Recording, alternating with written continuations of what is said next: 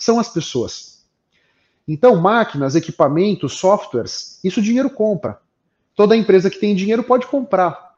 É possível que a máquina que de repente eu comprei na semana passada, o meu concorrente também comprou, do mesmo fornecedor. A grande fonte de vantagem competitiva está nas pessoas. Está nas pessoas que vão operar essas máquinas, que vão usar esses softwares de maneira a permitir com que a gente tenha processos mais fluidos, que a gente entenda melhor os nossos clientes, que a gente perceba como é que os nossos clientes querem ser atendidos que a gente possa perceber as nuances dos desejos e necessidades dos clientes. E esses vão mudando na velocidade de um tweet, né? De hoje para a semana que vem pode ter mudado tudo, para que a gente consiga ficar antenado e bem ligado na nossa, na nossa clientela, as pessoas é que vão fazer isso. As pessoas é que vão nos ajudar a nos proteger da concorrência, que nesse século XXI vem de todos os lugares do mundo, vem de todas as formas e por todas as direções. Não é o software. A inteligência artificial pode ajudar muito, mas por trás dela tem alguém. Tem alguém programando, tem alguém decidindo quais rotinas é que essa inteligência emocional vai decidir, com base no que ela vai tomar decisões, né? Então, nesse caminho eu percebi, bom, se as pessoas são o principal ativo, como é que eu posso melhorar as minhas habilidades e competências para lidar com as pessoas? E daí eu fui estudar comportamento humano, daí eu fui estudar neurociência, fui estudar programação neurolinguística, fui me interessar por esse assunto, fui me autoconhecer. Eu acho que na medida em que eu me autoconheço, eu tenho mais ferramentas para lidar com a minha equipe, para entender como é que a minha equipe pode se engajar mais, cada detalhe de cada colaborador, cada colaboradora, como é que eu posso fazer para que eles possam se automotivar, né? já que a motivação tem que vir de dentro para fora, eu só posso organizar os meios para que a minha equipe possa encontrar dentro de si os motivos para agir, os motivos para me dar tudo que eles têm para me oferecer. E esse é o meu caminho. E nessa jornada, eu comecei a dar aula na Fundação Getúlio Vargas, então eu sou professor na pós-graduação na área de liderança gestão de pessoas. Eu sou criador de conteúdo nessa área, eu tenho um podcast chamado LideraCast, eu tenho um canal no YouTube, eu faço entrevistas, eu tenho posts no LinkedIn, enfim, tenho artigos. E aí a parte do Otávio, criador de conteúdo. E agora, mais recentemente, para ser mais exato, no final do ano passado, eu criei uma jornada de desenvolvimento de soft skills. Já que a soft skills, se você quer aprender a mexer no Excel, você pode fazer um curso, você pode assistir alguns vídeos. Se você se dedicar, no final da semana você já está fazendo até macro. Agora, para você se tornar uma pessoa mais tolerante, uma pessoa mais flexível, uma pessoa mais proativa, exige mais do que assistir alguns vídeos no YouTube, né? Exige mais do que fazer um workshop, participar de um treinamento. A gente precisa encontrar dentro de nós os motivos para que eu possa me tornar mais tolerante. Né? Eu preciso encontrar dentro de mim, né? Eu não posso mudar ninguém. Eu só posso, de alguma forma, no caso eu e a Tati aqui, eu só posso é fazer colocar para ela os meus argumentos para que ela se conscientize e queira mudar. Parte sempre de dentro para fora, né? Então, é minha, essa minha jornada, essa minha paixão hoje de compreender essas relações e conseguir azeitar as minhas equipes para que elas queiram me dar o máximo. Essa é a minha história. Então, deixa eu entender. Então, você é um engenheiro de formação, que aí foi picado pelo bichinho do RH. Aí entendeu que precisa de certa forma, fui picado pelo bichinho do RH, verdade. É uma forma de pensar. Então, o engenheiro foi picado pelo bichinho do RH, aí entendeu que precisava de mais conhecimento para poder estar tá motivando gente, engajando pessoas. E nessa busca de mais conhecimento, começou a buscar para si próprio. Aí entrou na vibe do autoconhecimento. Isso aí. Aí começou a perceber que esse autoconhecimento estava te levando a lugares que talvez ainda até desconhecidos, mais favoráveis. Começou a aplicar isso no time e hoje é essa, né, esse fantástico profissional de gestão de pessoas formado em engenharia. Isso? Verdade, verdade. Sou um engenheiro apaixonado por pessoas, é verdade. É um caminho. Eu acho que a engenharia ela é um curso muito versátil. Então eu sou feliz por ser engenheiro, né? Sou feliz por ser mestre em engenharia da Escola Politécnica. Depois da engenharia fui fazer mestrado em engenharia, né? Então, sou feliz com essa formação. Eu acho que o engenheiro é versátil, a gente consegue enxergar os problemas sobre prismas interessantes, né? Mas muitas vezes o engenheiro ele é muito preto no branco, né? Até uma tendência a ser cartesianos demais. Aqui talvez a gente se desconecte da equipe, né? Na medida em que a gente vai tentar olhar as coisas sempre sob o prisma da racionalidade, pode acontecer, não é que vai acontecer, mas pode acontecer de se desconectar da equipe. Então eu essa parte humana que me cerca e que eu sou tão interessado, então é muito mais legal para mim hoje estudar sobre neurociência do que estudar sobre física, sobre química, matemática, né? Essa questão humana é muito mais rica, eu acho, né? E hoje mais e mais me parece que o grande diferencial tá nas soft skills. As competências técnicas são importantes. Elas vão ser muito importantes para o começo da nossa carreira. Quando eu não sou líder de ninguém, sou só eu e eu, puxa vida Quanto melhor eu tiver, no, eu, eu, eu, uso uma metáfora com os meus alunos, os meus mentorados, né? Nós andamos pela vida com uma caixa de ferramentas virtual. A gente vai tendo na nossa caixa de ferramentas as ferramentas que a gente conseguiu construir, né? Essa é a verdade. Então, as ferramentas técnicas são importantes no começo. Mas quanto mais alto você vai subindo, e quando você passa a ser líder de líderes, isso fica muito claro. Nós precisamos das competências comportamentais e essas ferramentas de comunicação, de empatia, de construção de relacionamento, de escutar, de considerar a opinião de todo mundo, de trazer confiança para as nossas relações, é fundamental. Porque na medida em que eu me torno um líder de líderes, eu estou naturalmente me afastando um pouco da operação. Eu estou me afastando um pouco do dia a dia da empresa, para que eu possa ter um olhar mais amplo aí as soft skills são fundamentais. Porque eu me afasto, vamos dizer, no organograma, eu me afasto nas tarefas do dia a dia, mas eu preciso continuar conectado. E eu vou precisar continuar conectado com as pessoas sem aquele, aquele contato do dia a dia. Porque eu já estou fazendo outras coisas, eu estou me envolvendo com outras questões, né? Mas essa conexão que precisa ser mantida vem através das competências comportamentais, das soft skills, me parece. Perfeito, Otávio. Compartilho né, é, completamente da sua ideia. Eu acho que a, nós falamos hoje, principalmente na gestão de pessoas, muito das soft skills, mas é importante que a gente lembre das hard skills também, das competências técnicas, porque elas nos dão a possibilidade, né, o conhecimento para agir. Então, somente de soft skills, um profissional não consegue ser formado. Né? Então, às vezes, né, a gente está numa, numa vibe de, ah, vamos valorizar as soft skills e hard skills, simplesmente é, a gente vai aprender no dia a dia, calma, não é tão simplesmente assim, né? Como que eu vou lá? Não, eu, eu quero salvar vidas, né? Eu, eu, eu quero, é, eu quero ajudar na, na área né, médica. Mas se eu não fizer meus 7, 8, 9, 11 anos de medicina com especializações, eu não vou ter como ajudar. E isso a gente está falando de hard skills, né? Vou trabalhar na área de engenharia. Como que eu vou ser um engenheiro se eu tenho somente a, a sensação, a vontade, né? Os, os comportamentos de um engenheiro? Não dá?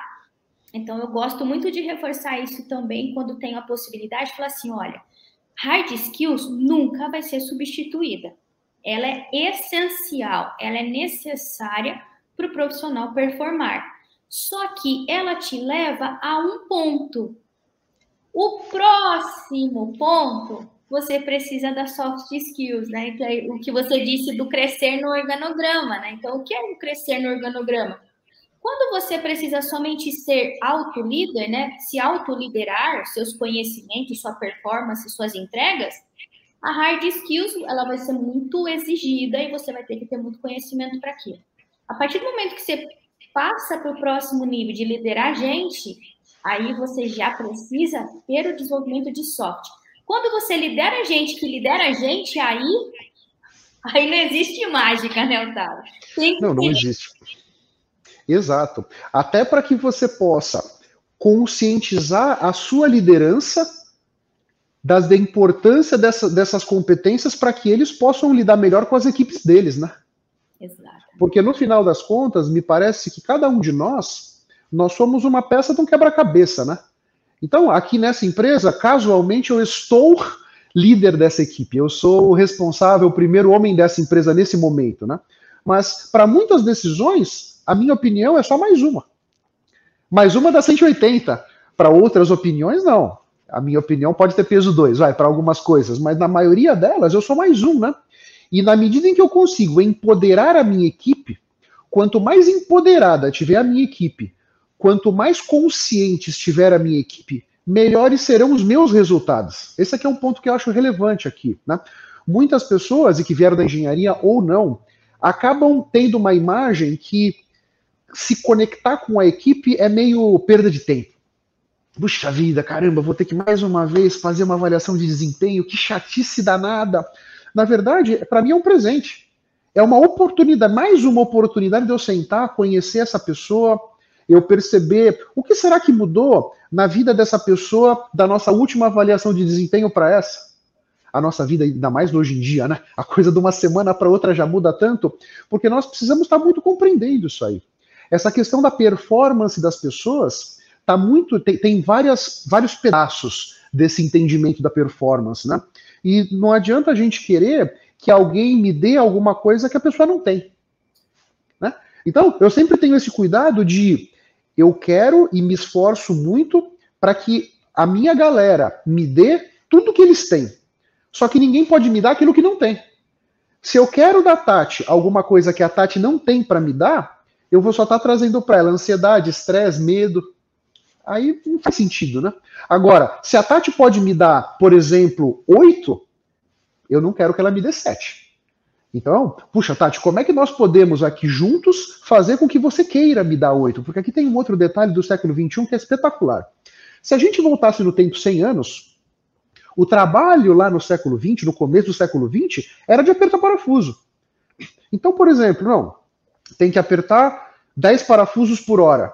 Você chega lá na segunda hora, tem que ter 10 apertados. Só tem 9, opa, ajoelha no milho. Se tem 11, oh, legal, aleluia. Mas nesse século 21, que o nosso trabalho é intelectual, é criatividade, é muitas vezes programação, é muitas vezes a percepção sobre a concorrência, sobre detalhes de mercado, né? Não é tão simples quanto, ah, em uma hora então você tem que ter feito tantas linhas de programação, ou você tem que ter ligado para tantos clientes. A coisa é muito mais uh, é, é muito mais tênue, né? A gente tem que ter um entendimento muito melhor, né? Então, nesse século XXI, nós precisamos organizar os meios para que as pessoas queiram nos dar o seu melhor. Porque eu posso ser uma pessoa, por exemplo, super inteligente. Estou sentado numa reunião aqui, estou percebendo que a reunião está indo para uma direção que não é a melhor, mas eu posso resolver ficar quieto. Ah, não vou falar nada. Eu não vou opinar seja porque eu não tenho, não sinto confiança nessa equipe, seja porque eu acho que a minha opinião pode não ser considerada, seja porque não quero, vou cruzar o braço, ah, não vou falar nada. E deixa eles irem naquela direção que eu acho que não é a melhor. Então, nós precisamos organizar os meios, nós empresa, né, nós liderança, nós precisamos organizar os meios para que as pessoas queiram se colocar para que as pessoas queiram contribuir o máximo que elas podem. Eu acho que aqui está um grande desafio para as empresas, com os seus processos, para a liderança, com a forma com que a gente vai se portar e como é que nós vamos nos conectar com a equipe. Porque quando as pessoas querem nos dar o máximo que elas têm, aí ninguém segura. Aí o céu é o limite, não é?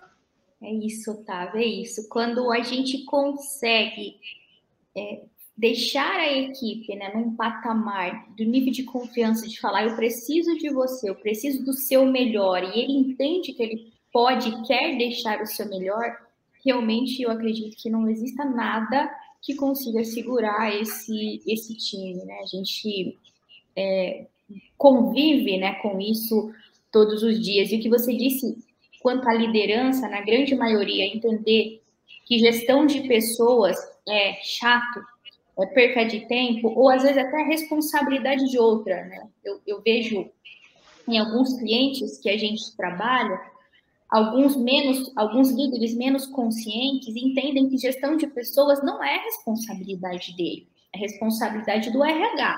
Então, ah, você está com um problema? Vai falar com o RH. Tá faltando muito? Vai falar com o RH. Ah, você não tá. Vai falar com o RH. Então, assim, é como se ele falasse assim: esse problema não é meu, essa responsabilidade não é minha. E quando ele tem essa atitude, ele já passa a mensagem para a pessoa de que, desculpa, é, seu problema não é meu, né? Então resolva ou você com você ou você com outra pessoa que não é comigo, porque eu não quero perder meu tempo com isso. Dificilmente esse gestor vai conseguir o melhor daquela pessoa. Dificilmente isso vai acontecer.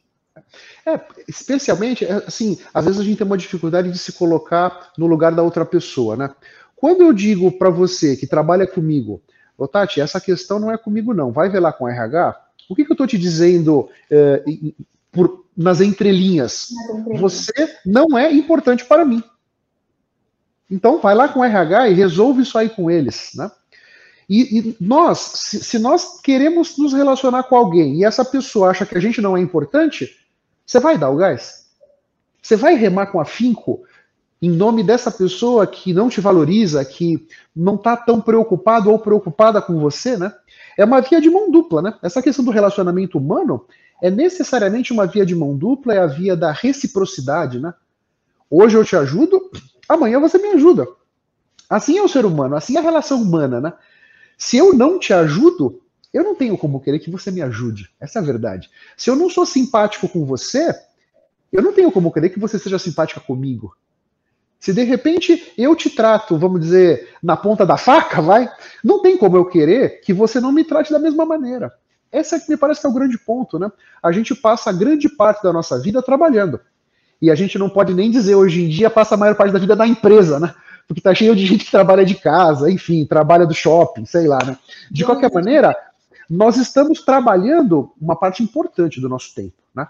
Mais e mais, né? E com isso, me parece que a empresa e a liderança têm que fazer com que esse, esse tempo importante da vida das pessoas seja até prazeroso, que as pessoas venham felizes trabalhar, né? Eu acordo na segunda-feira feliz. Essa questão do, daquela do Fantástico, a musiquinha do Fantástico me deixa deprimido, não, pô. Eu vou dormir domingo feliz. Eu acordo às quatro e meia da matina, por acaso, né? Acordo às quatro e meia da matina feliz, pô. Mais um dia, mais uma jornada, mais uma oportunidade de aprender, né? Isso eu falo muito com as pessoas. Nesse mundo que a gente vive tão acelerado, com tantas novidades, tantas mudanças, se você está indo para sua casa no final do dia e você não aprendeu nada novo, reflete. Reflete. Porque tem tantas novidades e tantas coisas novas, nós precisamos aprender alguma coisa nova todo dia. Aquela questão de melhorar 1% por dia, né? Se hoje eu não melhorei 1%, acaba que o peso do amanhã vai ser maior. Porque eu vou ter que melhorar 1% de amanhã mais 1% de hoje que eu não, que eu não melhorei, né? Então nós precisamos ter essa questão, né? Sempre devagarzinho, é a questão da melhoria contínua, né? É trazer o conceito da melhoria contínua para a nossa vida. Assim como a gente tem a preocupação com os processos, seja na fábrica, seja no escritório, de sempre melhorar, sempre fazer de uma forma mais otimizada, eventualmente com custo menor, fazer mais rápido. Na nossa vida também. É que às vezes a gente esquece. A gente conhece um monte de ferramentas que a gente usa no trabalho, mas que na nossa casa a gente acaba não trazendo, né? Esse é um ponto que eu acho também relevante. Faz sentido? Faz, faz sentido. É porque às vezes a gente desenvolve soft skills, mas a gente desenvolve essas soft skills para o trabalho.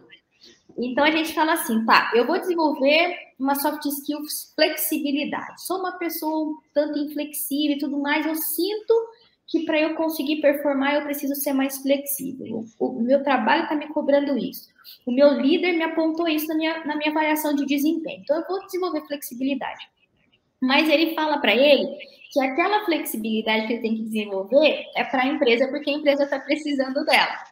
Aí ele volta para casa, Otávio, igualzinho ele saiu, tipo, inflexível, né? Você falou assim, como você consegue, né?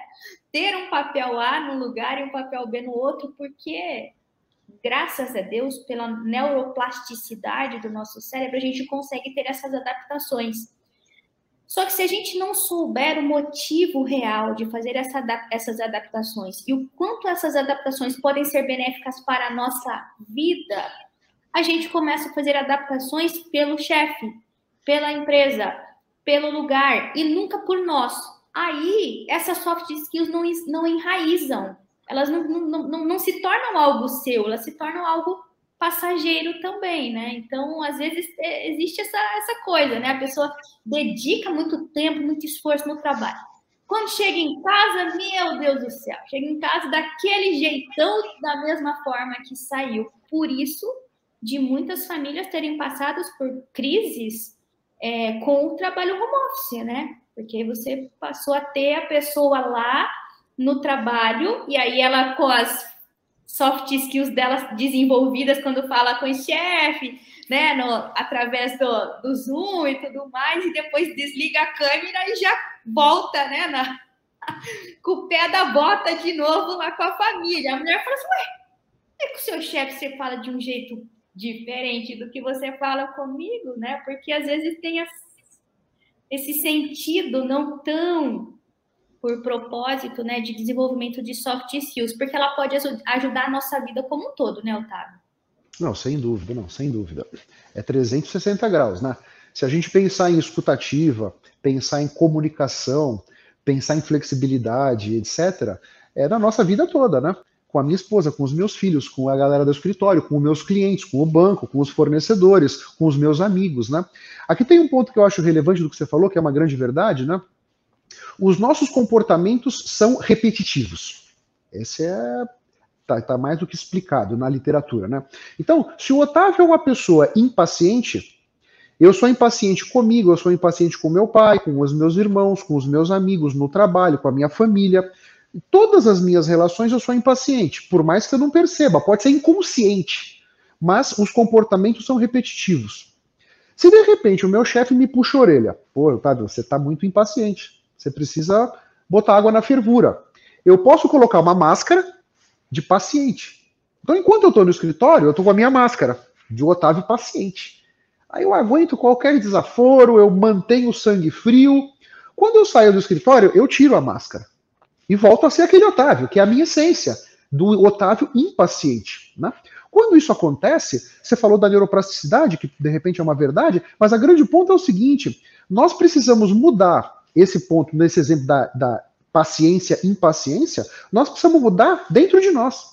Se a gente consegue mudar isso dentro de nós, 360 graus, a gente se transforma do Otávio impaciente no Otávio paciente. Quando a gente não tem essa consciência, aí realmente as coisas vão ficando muito. E outra coisa, quando eu tenho que usar uma máscara, é possível a gente socialmente, né, em determinadas situações, usar uma máscara? é possível, é até é, é, aconselhável, né? É uma defesa que a gente tem. Agora, a gente gasta energia para ser quem a gente não é. Né? Se eu quero, se, se, o Otávio é esse que está aqui conversando com vocês, eu não estou gastando energia, porque eu sou esse.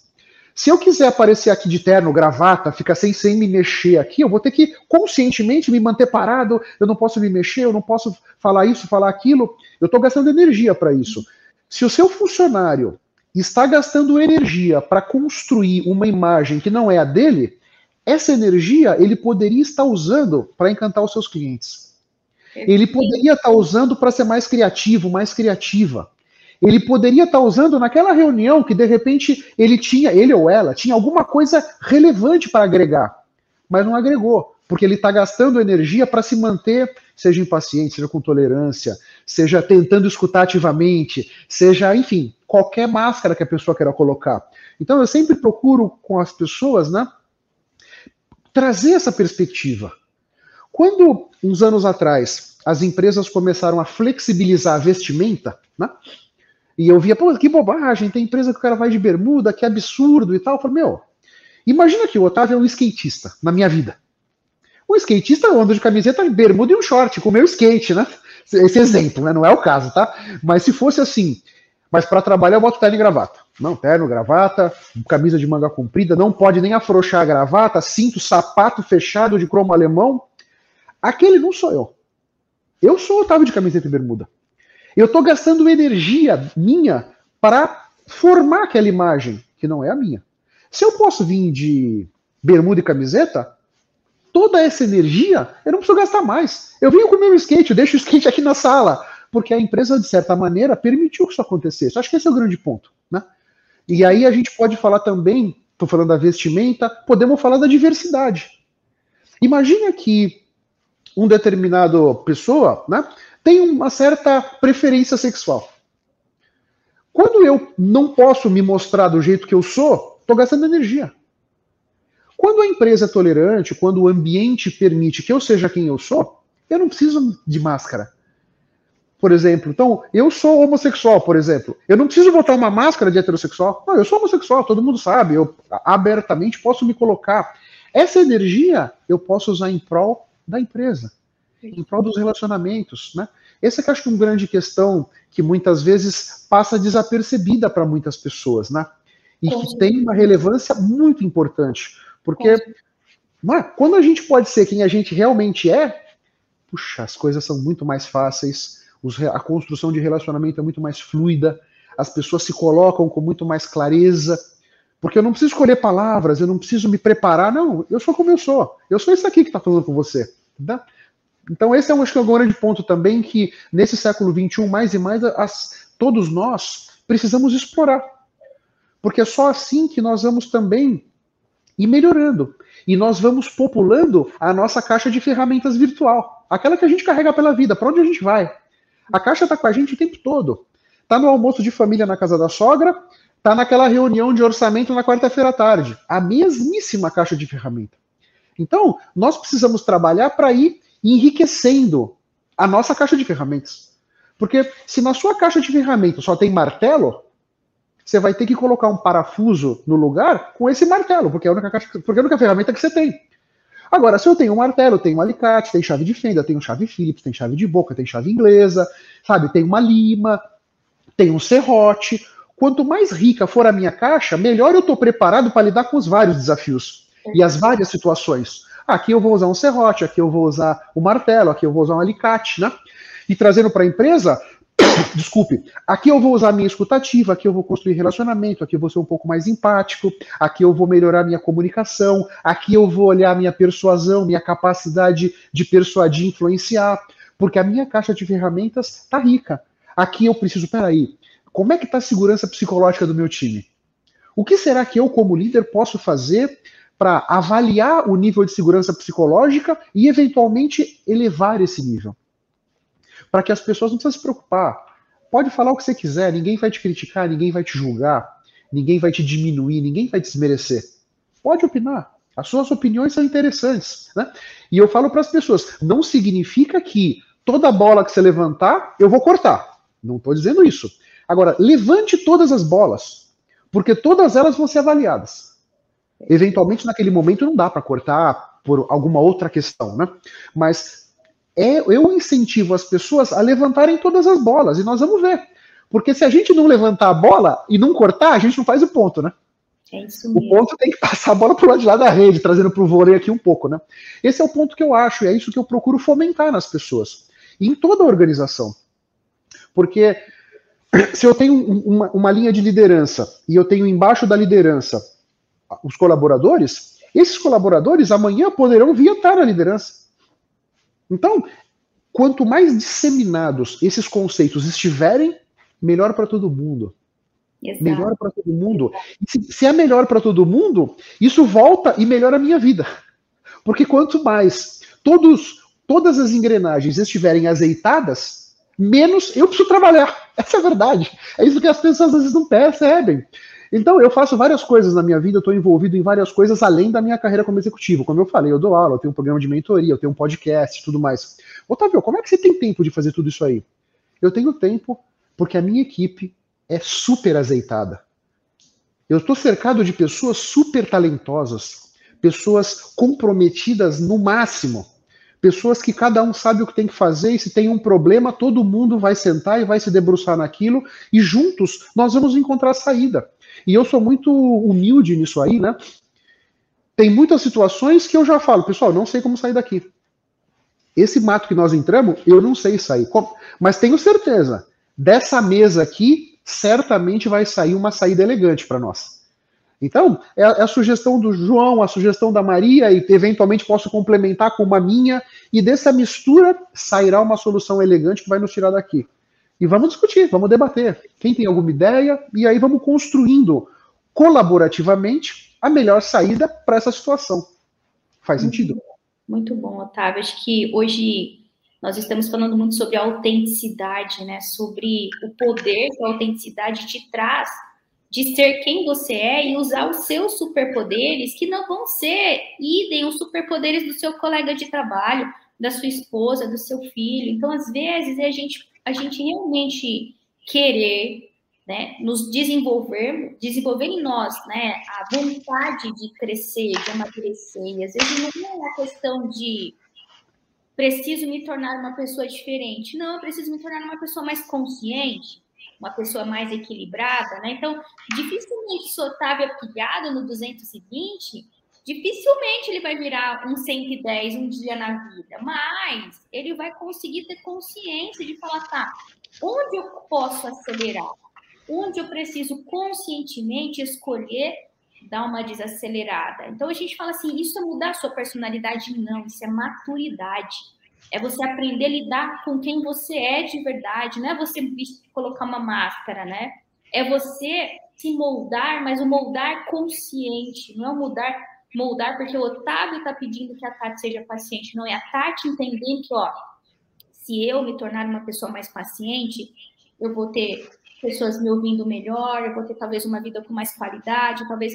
Então, a, a, a soft skills, ela, para desenvolvimento delas, nós precisamos ter consciência sobre quem nós somos. Aquele, o início da sua conversa, Tati, quando eu comecei a despertar para pessoas, eu iniciei o meu processo de autoconhecimento. E para mim isso é preciosíssimo. Não tem como nos tornarmos profissionais melhores sem antes não nos tornarmos pessoas melhores. E aí o restante começa a ser somente reflexo do, do seu esforço, da sua maturidade, né? Não, verdade. E, e, aqui, me tornar quem eu sou. Acho que o nosso grande objetivo é a gente estar mais conectado com a gente mesmo, né? Então, um exemplo aqui. Eu sou uma pessoa que faz muitas coisas. Eu, por exemplo, falo rápido. Eu tenho consciência. Eu falo rápido. Mais ou menos duas vezes por ano, eu paro a fábrica toda, limpo o meu almoxarifado, boto cadeiras ali e eu vou falar para todo mundo para dizer como é que nós estamos, os nossos números, o que estamos indo bem, o que precisamos melhorar e etc. Aí tem funcionário do semestre, a gente usa aquele momento para homenagear as pessoas, enfim. Então, tem uma questão muito relevante. Quanto mais a gente, a cada nível hierárquico que a gente desce, então, por exemplo, tá o Otávio aqui. O nível hierárquico abaixo de mim tem mais ou menos um décimo das informações que eu tenho. E o nível hierárquico abaixo da minha liderança tem um centésimo do nível que eu tenho. E vai chegar lá na pessoa minha da fábrica, ele tem um milésimo do nível de informação que eu tenho. A cada nível hierárquico vem um décimo a menos. Então, se eu vou falar com todo mundo, primeiro, eu vou falar bem mais devagar. Naturalmente, eu vou falar mais devagar. Porque o meu objetivo não é, então, vomitar um monte de coisa para cima das pessoas. Não. O que eu quero é que as pessoas entendam, me entendam. E como elas têm muito menos informação do que eu, eu vou falar mais devagar, mais pausadamente. Eu vou escolher as palavras que eu vou usar, palavras talvez mais simples, palavras mais do dia a dia, e eu vou procurar explicar muito melhor. Porque na minha cabeça está muito claro. Na cabeça da minha liderança, pode estar tá claro. Agora, lá embaixo, a pessoa recém-contratada na empresa que está operando alguma máquina, a pessoa não sabe nem do que eu estou falando. Então, eu preciso vir de baixo para cima, construindo esse entendimento, porque o meu objetivo não é, ok, temos aqui o dia do compromisso, que é o momento que a gente chama essa, esse momento, né? Não, eu quero lá, tenho meia hora para falar, vou falar tudo isso aqui acabou. Não. O que eu, eu posso falar só metade daquilo que eu tinha me proposto originalmente a falar, mas que as pessoas entendam o máximo possível. Essa é uma arte, na verdade. É a gente conseguir se colocar no lugar do outro, perceber essa questão. Que a minha tarefa ali não é falar tudo que eu tenho para falar. Não. É que as pessoas entendam tudo que eu quero que elas entendam, você percebe? Porque na comunicação, então eu estou aqui falando com você e com essa galera que está aqui conosco, que eu já agradeço muito, para mim é uma honra ter todos vocês aqui e fico feliz que vocês estejam gostando do papo. Eu sou emissor aqui nesse caso. É minha responsabilidade que vocês entendam. Então, eu preciso, como emissor, escolher como é que eu vou me colocar para que todo mundo entenda o que eu quero dizer. Então, o objetivo não é falar, o objetivo é que vocês entendam. Esse é um ponto que eu acho relevante. Né? Quando a gente traz. E esse, esse é um detalhe que eu acho dos mais relevantes do autoconhecimento. Né? Eu sou 100% responsável pelos meus resultados. Nós temos uma tendência danada, e todos nós, acho que é meio do ser humano isso aí, de terceirizar a culpa. Puxa vida, a gente não conseguiu vender aquele produto para aquele cliente. Pô, esse cliente também, tá, meu cara é um azedo, hein? Para com isso. Que que é isso? Aquele cara não compra nada. Não, não é que ele não compra nada. Eu é que não fui capaz de organizar os argumentos para convencê-lo para comprar. Puxa vida, aquela pessoa não participou ativamente da reunião. A culpa não é da pessoa, a culpa é minha.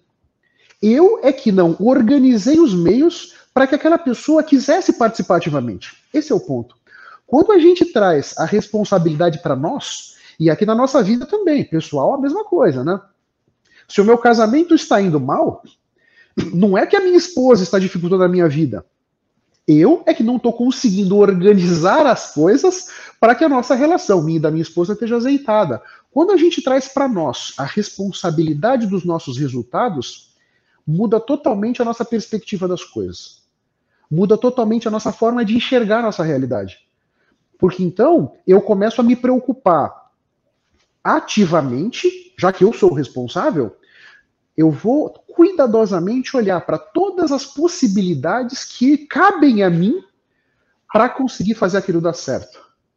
Essa é a grande verdade. Se eu quero construir um relacionamento com a Tati, eu tenho que fazer o meu 100%. Se a Tati vai fazer o 100% dela, eu não tenho o controle. Então é, cabe a ela. Mas o meu 100% eu tenho que fazer. Porque o que eu vejo por aí é o seguinte: as pessoas fazem só 30, 40% e aí mete o pau na Tati porque a gente não foi bem.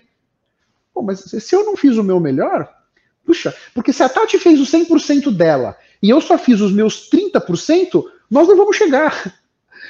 Né? Nós, os dois precisamos estar azeitados. E essa questão de trazer a responsabilidade para si é muito relevante. E é incrível como a gente vê no nosso dia a dia todo mundo terceirizando, que é bem mais fácil, né? Quando eu jogo a responsabilidade do meu insucesso na Tati, puta, para mim é uma. Puxa vida, caramba, a Tati também, hein? Puxa vida, ela não fez aquilo, por isso que não deu certo. É como se nós ficássemos com a alma mais leve, né?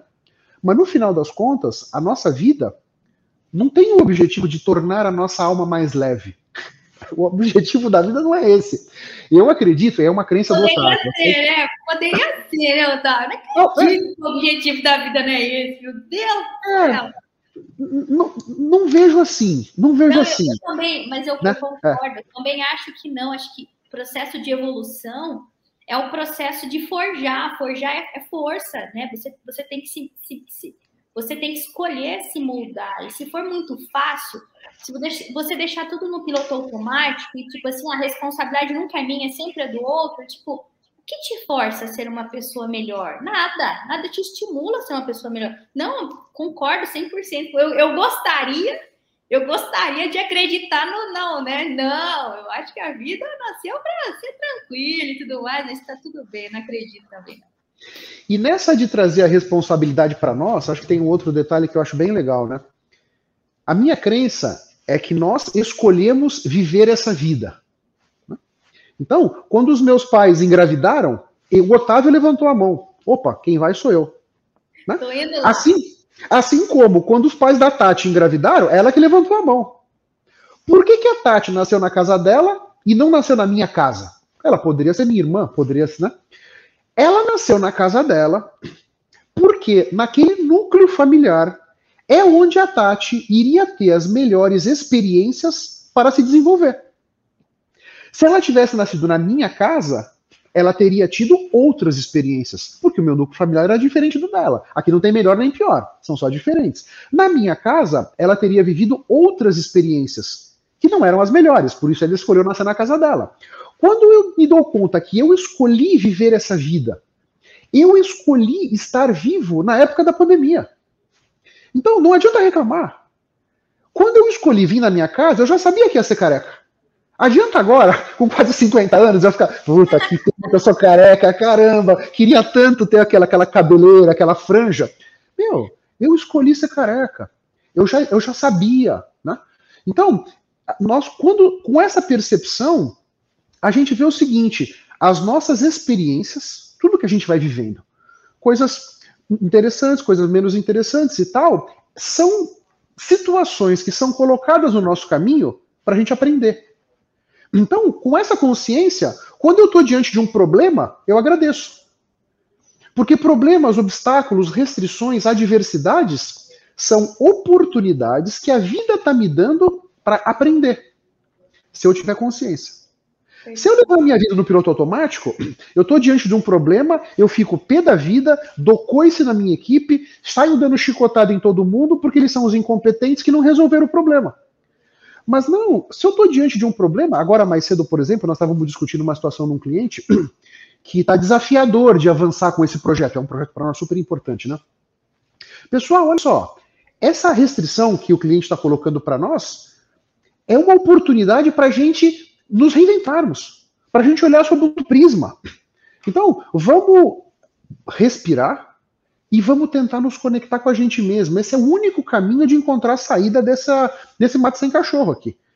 Com essa, com essa forma de enxergar a vida, me parece que tudo vai caminhando mais rápido. E se a gente não usa os problemas e adversidades, obstáculos para nos para evoluir, a gente vai passando pela vida no piloto automático sem aproveitar as oportunidades de aprender. E tem uma outra coisa super legal, e aí nós vamos vir um pouco para uma questão espiritual, talvez lá do budismo tibetano. Se eu, por exemplo, vim para essa vida com o objetivo de melhorar num determinado quesito, e por qualquer razão não melhorei, não tem problema. Na minha próxima vida, eu vou enfrentar o mesmo desafio.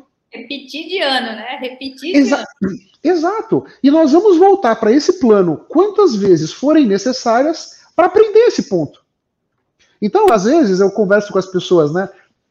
Ah, puxa vida, eu, a minha relação com meu pai é péssima, eu não quero nem saber, eu não quero saber dele. Perfeito, não tem problema nenhum. Legítimo. Você pode escolher não enfrentar esse problema nessa vida. Puta, é direito teu. Você vai enfrentar na próxima. Na próxima, vai estar você e o seu pai de novo lutando com esse mesmo troço. Então, ou você resolve nessa, ou resolve na próxima. Fica a seu critério. Eu prefiro ir resolvendo nessa. Né? Não estou dizendo também que eu estou na fila da beatificação, não é isso, tá? Eu tenho várias sombras e, e lido com os, os, dilemas do Otávio com, com o desafio que para todo mundo. Mas na medida em que eu tenho essa postura talvez mais proativa com relação às minhas experiências, isso vai me ajudando a caminhar talvez uns dois dedinhos mais rápido do que as outras pessoas que estão meio que batendo cabeça, sabe, Tati? Eu acho que esse é um grande ponto. E isso veio muito dos trabalhos de autoconhecimento que eu já fiz. Aí com xamanismo, com budismo tibetano, com meditação, com o enneagrama, né? As ferramentas de autoconhecimento que eu já fui exposto na vida para me darem essa consciência. Né? E, e um outro ponto aqui, tô falando demais ou não? Um outro não, ponto aqui que eu acho relevante é assim: a gente tem uma. Tem pessoas que o nosso santo bate, tem pessoas que o santo não bate tanto, né? Normalmente, como é que a maioria faz? Aquela pessoa que o santo não bateu, você deixa para lá, né? Eu não. Aquela pessoa que o meu santo não bateu é que tem mais para me ensinar. Porque nós somos espelhos. Se eu estou percebendo que aquela pessoa é meio arrogante, a pessoa não é arrogante, eu é que estou me enxergando nela. O arrogante sou eu. essa, de novo, trazer a responsabilidade para mim. Uhum. Então, peraí. Se essa pessoa está me disparando isso, ela tem a oportunidade de me ensinar alguma coisa. Então, os meus relacionamentos mais desafiadores são aqueles que eu vou cultivar. Porque eu quero estar cercado de pessoas que vão me tirar da zona de conforto. Aqueles meus amigos que a gente sai, dá risada, conta piada e, e torce pro Palmeiras junto e festeja junto, legal. Acabei, essas... acabei de encontrar um defeito em você, não tinha encontrado nenhum ah, putz, tá? Caramba, tá louco, socorro. Então, a, as pessoas que a gente se dá bem, legal, vamos cultivar, vamos curtir. Aquelas que a gente não se dá tão bem, vamos aprender com essas relações. Deixar de lado não é o caminho. Por quê? Você pode deixar de lado nessa vida, é um direito que você tem. Na próxima, você vai encontrar de novo. É simples. A, a, a matemática é muito simples, né? E, e, essa, e essa lógica, puxa, os tibetanos já conheciam 5 mil anos atrás. Então me parece que tem pouca chance de estar errada, viu? Então, essa minha crença veio sendo formada e, e, com esse pano de fundo é que eu vou levando a minha vida, né? Lá na minha casa, por exemplo, eu tenho um casal, né? A Sofia e o Rafael. A minha relação com a Sofia sempre foi bem mais desafiadora. Minha filha, ela, ela tem um jeito de ser dela, né? Que às vezes a gente saía faísca, eu e ela. Quando eu me dei conta disso, não, peraí, Otávio, primeiro, você que tem quase 50, ela tem 20, né? Então, se é para alguém trazer temperança para essa relação, é você, né? Que você já está aqui faz mais tempo, né? Vamos lá. Primeiro. Segundo, a responsabilidade é tua para buscar consciência nessa relação. Eu não posso querer da minha filha de 20 anos que ela me entregue alguma coisa de maturidade, porque ela não tem ainda. Ela tem 20, pô. Aliás, fez 20 essa semana, na terça-feira, quarta-feira ela fez 20 anos. Não dá para eu querer que ela tenha comportamento de 50. É impossível, né? Então, a, a minha relação com as minhas crianças me ensinou muitas coisas. Porque a Sofia, e hoje a minha relação com os meus filhos é maravilhosa, hein? Talvez a maior vitória da minha vida, reconstruído a relação com os meus filhos, certamente. Mais do que qualquer pedido de cliente que eu já peguei, mais do que a minha carreira executiva, sabe? Mais do que qualquer outra coisa. Ter conseguido reconstruir a minha vida com os meus filhos foi o principal gol que o Otávio fez na vida e acredito que até a minha até a hora do meu desembarque não vai ter alguma coisa tão relevante para mim. Isso foi muito importante, porque eu me curei e de repente curei também as minhas crianças através dessa nossa relação, sabe?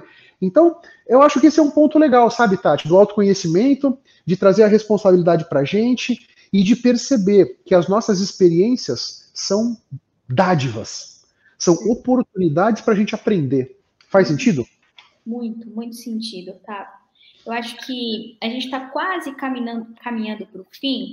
Acho que a gente poderia deixar para a audiência que está, né? Os, os comentários estão super bacanas e eu acredito que a gente deva, de alguma forma, né, estar contribuindo positivamente com insights e tudo mais, dicas de como a gente pode levar essa consciência do desenvolvimento das soft skills para as nossas organizações, Otávio. Então, né, se você estivesse aí na cadeira né, de um recursos humanos, de um RH, talvez que não tenha tanta autonomia, ou que de repente a, a diretoria, né, ou a gestão não contribua, né, tanto, você começaria por onde, tá?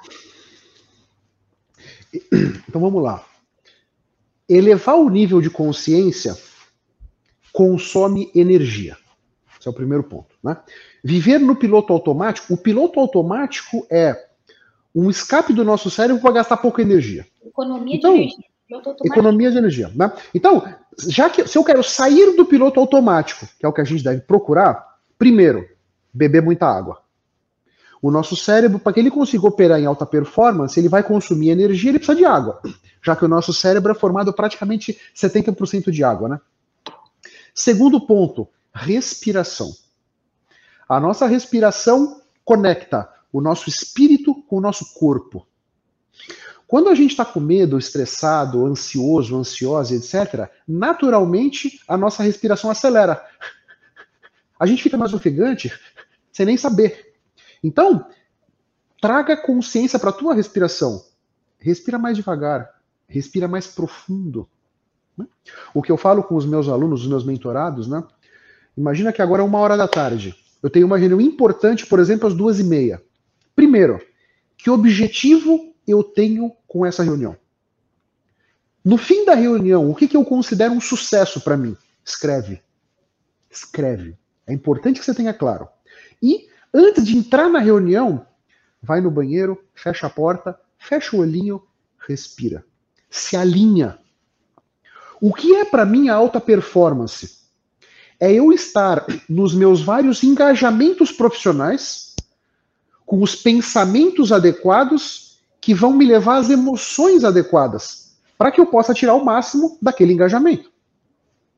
Então, o que eu vejo é que muitas vezes as pessoas vão levando a vida sem um objetivo claro e sem consciência. Então, eu, eu tenho uma reunião importante às duas e meia, mesmo que eu saio da minha sala, entro na sala de reunião, sento lá, e o negócio começa e eu vou meio que sendo levado pela correnteza. Traz as rédeas da sua vida para sua mão. Como é que você vai fazer isso? Com consciência. Água e respiração. Os meus mentorados, eu peço, por exemplo, no começo, né? Bota o seu celular para despertar a cada uma hora. Quando ele despertar, você vai pensar: eu tenho prestado atenção na minha respiração? Assim, a cada uma hora você tem aquele input do celular para que você possa lembrar, né? Porque se você viveu a sua vida 40 anos, 45 anos sem consciência, não é essa nossa conversa aqui que daqui a um minuto você vai mudar o seu comportamento. Vai gastar energia para você construir esse novo eu, né? Então, usa o celular para te ajudar. Então, respiração, água e objetivo. Acho que esse é um grande ponto. Porque você falou da organização, né? Ninguém muda ninguém. Eu só consigo mudar eu mesmo. Então, me parece que esse esforço da organização é cada um olhar para si. Visto que eu jamais vou conseguir mudar a Tati. Eu posso ficar aqui conversando com ela o dia inteiro, semanas conversando com ela. Se ela não quiser mudar, ela não vai mudar. O que, que eu posso fazer? A única coisa que eu posso fazer, eu vou mudar a mim e a minha mudança reverberará até a Tati. E ela vai mudar porque ela está sentindo a nova vibração que está vindo de mim. Esse é o único jeito. Então, no caso de uma empresa, né? O dia do compromisso, como eu te falei, duas vezes por ano para a empresa inteira. Começamos o dia do compromisso, todo mundo fechando o olho, respirando. Todas as minhas sessões de mentoria, começamos a sessão respirando. Fecha o olhinho e respira. Eu não quero que você venha num dia cheio, atribulado de trabalho, com problemas, adversidades e tal, e senta para fazer a mentoria comigo. Não. Vamos colocar água na fervura. Eu preciso que você, mentorado, esteja alinhado com você mesmo. Porque só quando você estiver alinhado com você mesmo ou com você mesma é que você vai ter a possibilidade de ter os melhores resultados.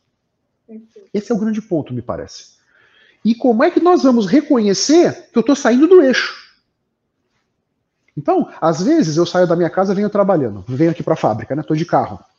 E eu percebo que os meus pensamentos estão estranhos, eu estou vindo pensamentos estranhos de momentos desafiadores, sabe? De situações de desconsideração, situações de humilhação. Na hora eu penso, estou saindo do eixo. Meu, muda a estação do rádio, abre o vidro do carro. Eu preciso, você precisa mudar a vibe. Né? O nosso cérebro tem uma tendência a se conectar com o negativo. Essa é a tendência natural. Se a gente não fizer nada, nós devemos nos conectar com o passado e com momentos negativos, momentos que não foram legais, a gente não estava triste, ansioso, etc. Muda isso aí. Só você pode mudar os seus pensamentos. Esse é o grande ponto que eu acho. Então, tem essa consciência. E para mim, às vezes eu chego aqui na fábrica, eu ainda não estou alinhado. Para o carro no estacionamento, desligo o carro, fecho o olho e vou respirar.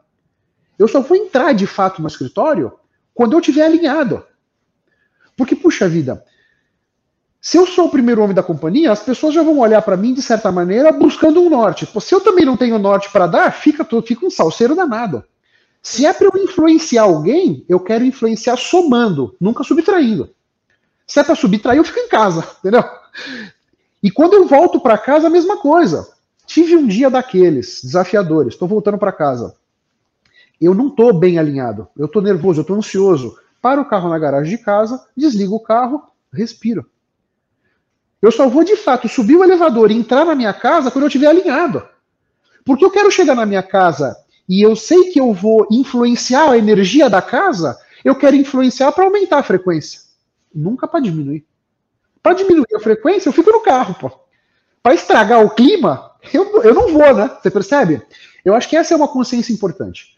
Essa é uma consciência que vem de baixo para cima, mas eventualmente nós podemos estar numa empresa que a liderança não tem essa consciência. É possível, né? Então, entenda só, você não muda ninguém. Você só pode mudar você mesmo, você mesma. Foca em você. Eu vou mudar. Puxa vida, mas aqui todo mundo é ignorante. Eu não serei. Não é porque todo mundo é ignorante que eu também vou ser. Não é porque todo mundo grita que eu vou gritar. Eu não preciso gritar. Você pode gritar, dar um chilique aqui na minha frente. Eu tô calmo, respirando, foco na minha respiração. Eu não vou entrar nessa vibe, né? Eu acho que essa, isso vem da consciência de cada um de nós e dessa consciência de que esse é o caminho para que a gente volte para casa contente, satisfeito. O ambiente é tóxico. Eu não preciso ser tóxico. Eu não preciso ser uma pessoa tóxica porque eu trabalho num ambiente tóxico. Eu posso ser uma pessoa não tóxica, mas casualmente, temporariamente, estou aqui num ambiente tóxico. E se você está trabalhando num lugar que é tóxico, um lugar que não está conectado com os seus valores, muda. Porque tem uma outra coisa, e você certamente deve viver isso, Tati. Tem um monte de gente que a gente vê que está desconfortável no lugar onde está, mas também não faz nada para sair dali. Não toma decisão, né? Porque só eu posso mudar a minha vida. Ninguém mais pode. Se eu trabalho nessa empresa e por qualquer razão eu estou desconfortável aqui, só eu posso mudar. Seja mudar para uma outra empresa, seja mudar a minha postura com relação a essa situação. Cabe a mim. Então, o que, que as pessoas podem fazer? Olhar para dentro de si, aumentar o seu nível de consciência com relação a eles próprios, com relação aos seus valores, com relação ao que é importante para eles e elas, e a partir dali começar a tomar as decisões e as escolhas, fazer as escolhas ali conectados com essa essência. Me parece que esse é o único caminho, não tem outro. Faz sentido? Acho que acho que para a gente né, poder finalizar esse assunto maravilhoso, acho que é isso. Se a gente conseguir sair hoje desse RH Meeting com pessoas mais conscientes sobre si, pessoas que, po que podem entender, que podem transbordar esta consciência para outras pessoas no sentido de, de visão, que podem abrir diálogo sobre isso dentro das organizações e que vão usar isso daí para um bem comum, né, vão usar isso daí para realmente ajudar as pessoas a buscarem a sua própria evolução, acho que a gente vai estar com a nossa missão de hoje extremamente cumprida, né, Otávio? Porque nada melhor do que depois de uma hora de insights, a gente poder sair com ações, né? E que a nossa ação de hoje possa ser vou escolher me tornar uma pessoa mais consciente sobre o impacto que eu tenho na minha vida e na vida das outras pessoas à minha volta também, né?